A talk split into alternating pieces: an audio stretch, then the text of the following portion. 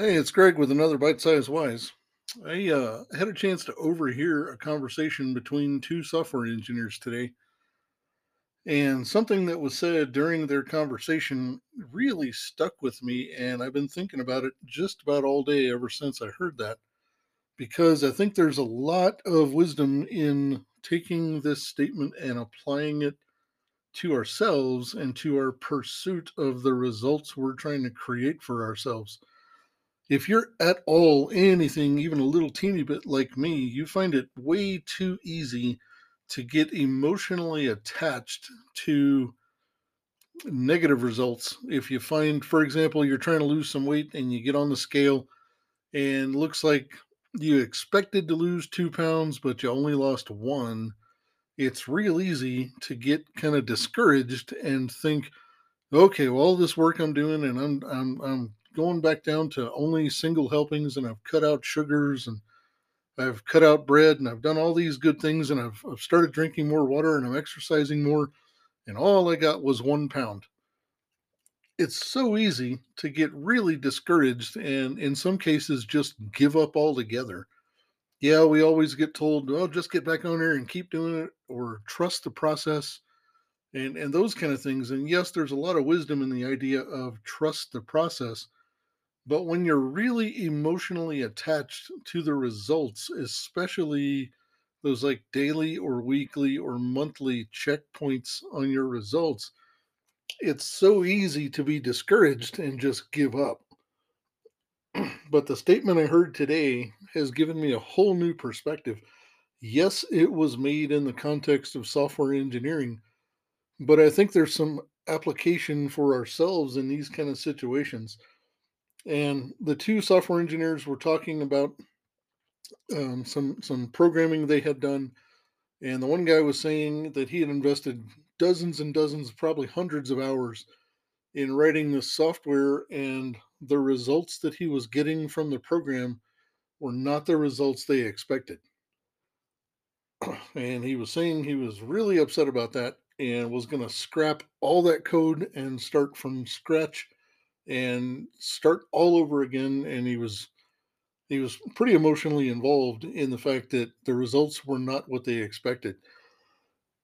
And the other software engineer, perhaps a little more experienced and maybe a little wiser, and probably having had the same situation happen several times, just looked at him and said, you got to detach yourself from these results. He's like, just take the data, make the best use of it, and then move on with the corrections. And I thought, the more I thought about that, the more I realized, man, that is such an interesting idea if we apply it to the goals we're setting or the results we are trying to create in our own lives, especially when there's an area where it's so easy to get emotionally attached to a specific result. And if we come up just a little short, or if we come up a lot short, it can be very easy to get emotionally charged and then just decide, because we're so discouraged, that we're going to give up. What if, instead of just giving up, we said to ourselves, okay, man, you got to back up a little bit and make the best use of the data that's available and move on with the corrections. So let's say, for example, I expected to lose 2 pounds this week because I have increased my exercise, I have increased the amount of water I'm drinking through the day, I have decreased the amount of sugar I'm taking in, I have decreased the size of my portions and the number of portions, and all those things together, I expect I'm going to lose 2 pounds this week, but then I get on the scale and I've only lost one. Well, let me just kind of detach a little bit and make the best use of the data and then see if there's any corrections that need to be made. In the case of a weight loss example, the best use of the data is, yes, it shows only a 1 pound loss, but still there are a lot of variables involved in that 1 pound loss. And especially if you're only looking at the scale 1 day a week. If you're looking at the scale 1 day a week, you don't have enough data to even make the best use of the data.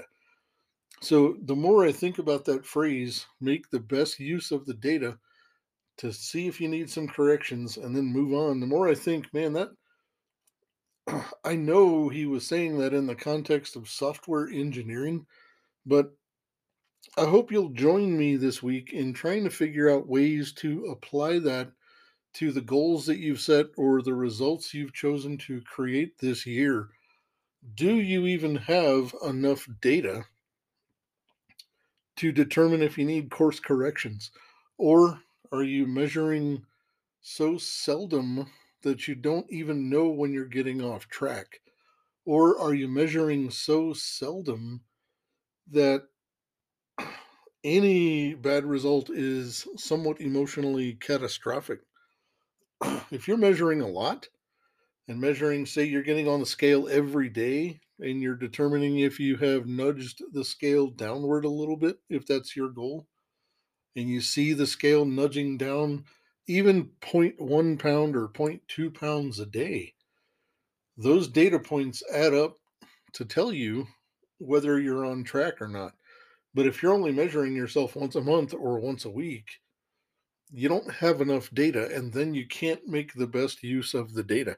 So I think for me, it's a great idea in being able to detach a little more from the results, so I don't have a result that becomes emotionally discouraging and gives me a reason or an excuse to just give up and go back to where I was. But then more importantly, it's also providing a way to ask myself, do I even have enough data to figure out if I'm on track or not? So how about you take a minute or two today and figure out, do you even have enough data to figure out if you're on track or not? And then if you do have enough data to figure out on track, could it help you emotionally detach from the results and give you a way to kind of step back and a little more objectively decide if you're on track, or if you're not on track, how you're going to get back on track? Just make the best use of the data you have and then move on with whatever corrections are necessary. So for me, I just thought that was kind of a neat idea and wanted to share that. If you're finding some value in the podcast, I hope you will share with a friend. We are now being listened to in 6 different countries. Pretty excited about that. And then if you have 1 minute to spare, if you could jump on Apple Podcast or Google Podcast or Spotify and leave a rating and review. Those ratings and reviews will help me improve the show and help more people find the show, so we can all kind of grow together, get a little bit wiser together. And then until next time, I hope you have a wonderful day or night or evening whenever you're listening. And we'll talk to you soon.